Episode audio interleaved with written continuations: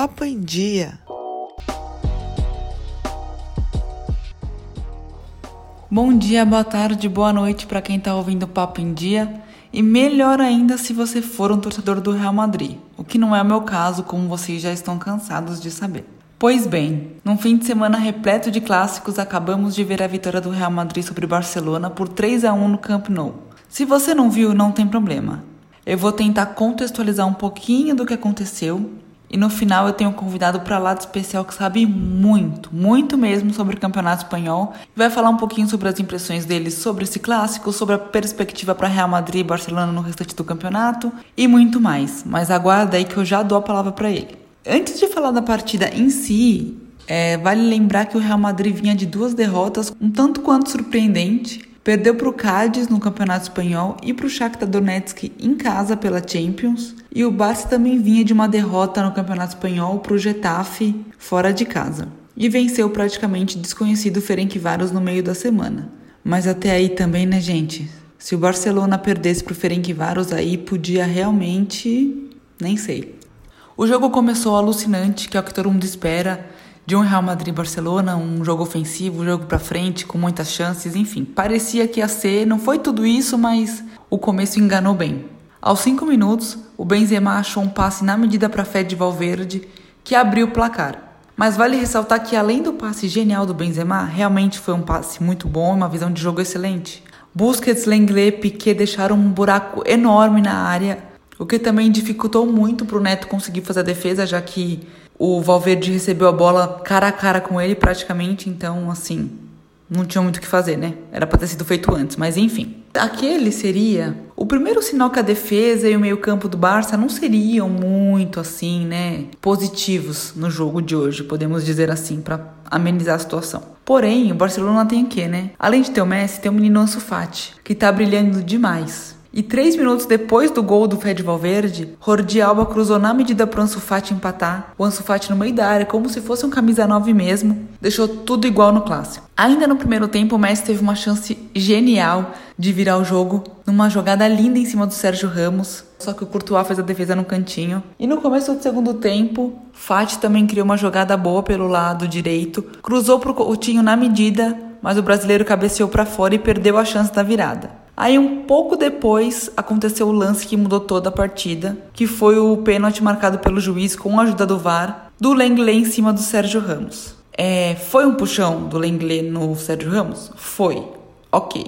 Mas também o Sérgio Ramos supervalorizou e, na minha opinião, mesmo que tenha sido um puxão, não foi o suficiente para derrubar e não foi esse puxão que impediu que o Sérgio Ramos conseguisse chegar na bola. Mas o Lenglet correu risco e o juiz marcou pênalti. Ele poderia ter evitado? Poderia, porque foi super infantil e desnecessário esse, esse lance. Mas é, numa infantilidade do Lenglet, ele acabou começando a afundar o barco do Barcelona e aí ficou difícil. Quem cobrou o pênalti, obviamente, foi ele, Sérgio Ramos, bateu e fez. Acho que ele é um dos grandes batedores de pênaltis do futebol atualmente. E ele não ia, né, perder a chance de fazer a virada. Fazer a virada não, né? De colocar o Real Madrid de novo na frente, logo num clássico contra o Barça no Camp Nou. No final do jogo, o Barça já tava assim com. Seja o que Deus quiser. Vamos, vamos com um monte de atacante, quem sabe na genialidade do Messi ou no lance do Dembélé, numa jogada do, do Griezmann, alguma coisa dá certo. Mas como a fase não tá boa, não deu certo nada,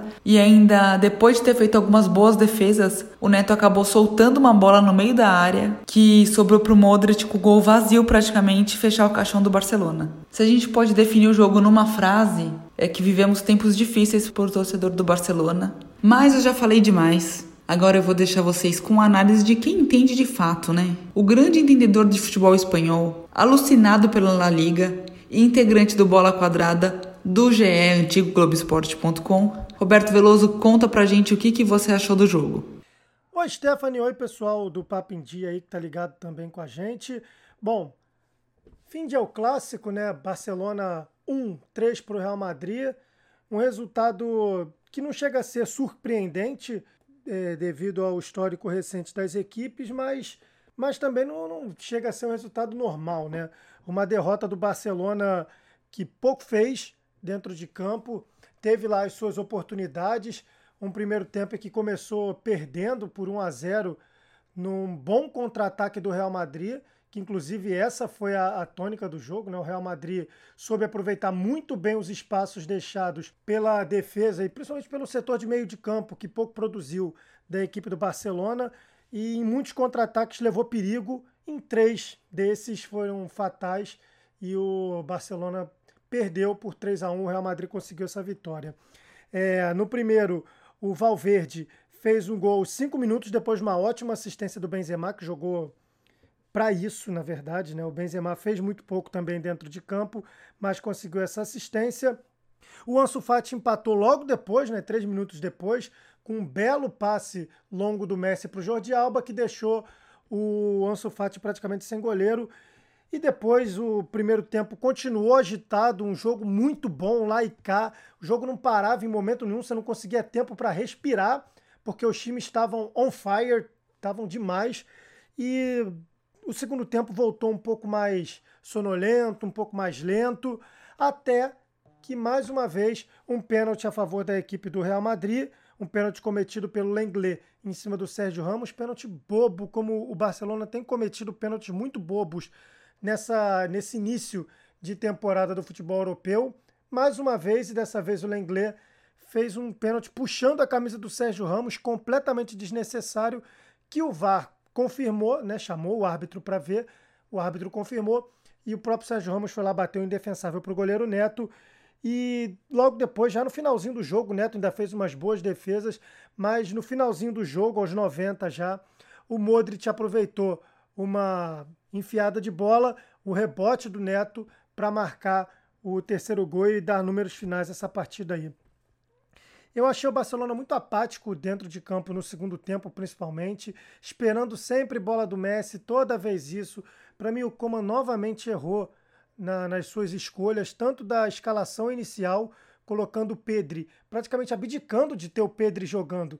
Ele botou o Pedri para ficar correndo atrás dos, dos laterais da equipe do Real Madrid. Perdeu um jogador importante de beirada de campo o Ansu Fati até começou muito bem, mas depois também sumiu. O Coutinho foi um pouco sumido também no jogo, deixou muito a desejar. O Barcelona com marcação muito fraca, principalmente no meio de campo. O Busquets já não conseguindo mais carregar o piano sozinho. Ele está precisando de ajuda nesse setor, porque o Piquet e o Lenglet estão muito fracos, estão muito mal, e isso tem deixado muitos buracos no sistema defensivo do Barcelona. Já o Real Madrid conseguiu cumprir o seu papel. Entrou dentro de campo pra, na proposta de contra-ataque, deu certo, conseguiu fazer bem ali o seu papel e saiu com uma boa vitória que não só bota o Real Madrid de novo na busca pela liderança do título como um todo, né? apesar de estar no início do campeonato, foi o sétimo jogo, mas já o sétimo jogo, na sétima rodada, mas já é uma esperança de dias melhores para o Real Madrid, que vem de duas derrotas, né? O Coman vai ter muita coisa para pensar, vai ter muita coisa para mudar. Ele terminou o jogo com cinco atacantes e por isso também acabou sofrendo o terceiro gol, que também não mudou tanta coisa assim, só deixou mais feio. Mas o, o Coman eu acho que ele está pagando pelas pirraças. Não sei se chega a ser pirraça ou se são convicções muito fortes mas ele tá, ele acaba pagando por suas convicções e tem deixado o Barcelona em situação muito delicada, porque você deixa jogadores importantes de fora, você deixa jogadores que não rendem tanto em certas posições é, jogando por ali. Você vê que o elenco não está satisfeito, toda hora tem um problema de relacionamento.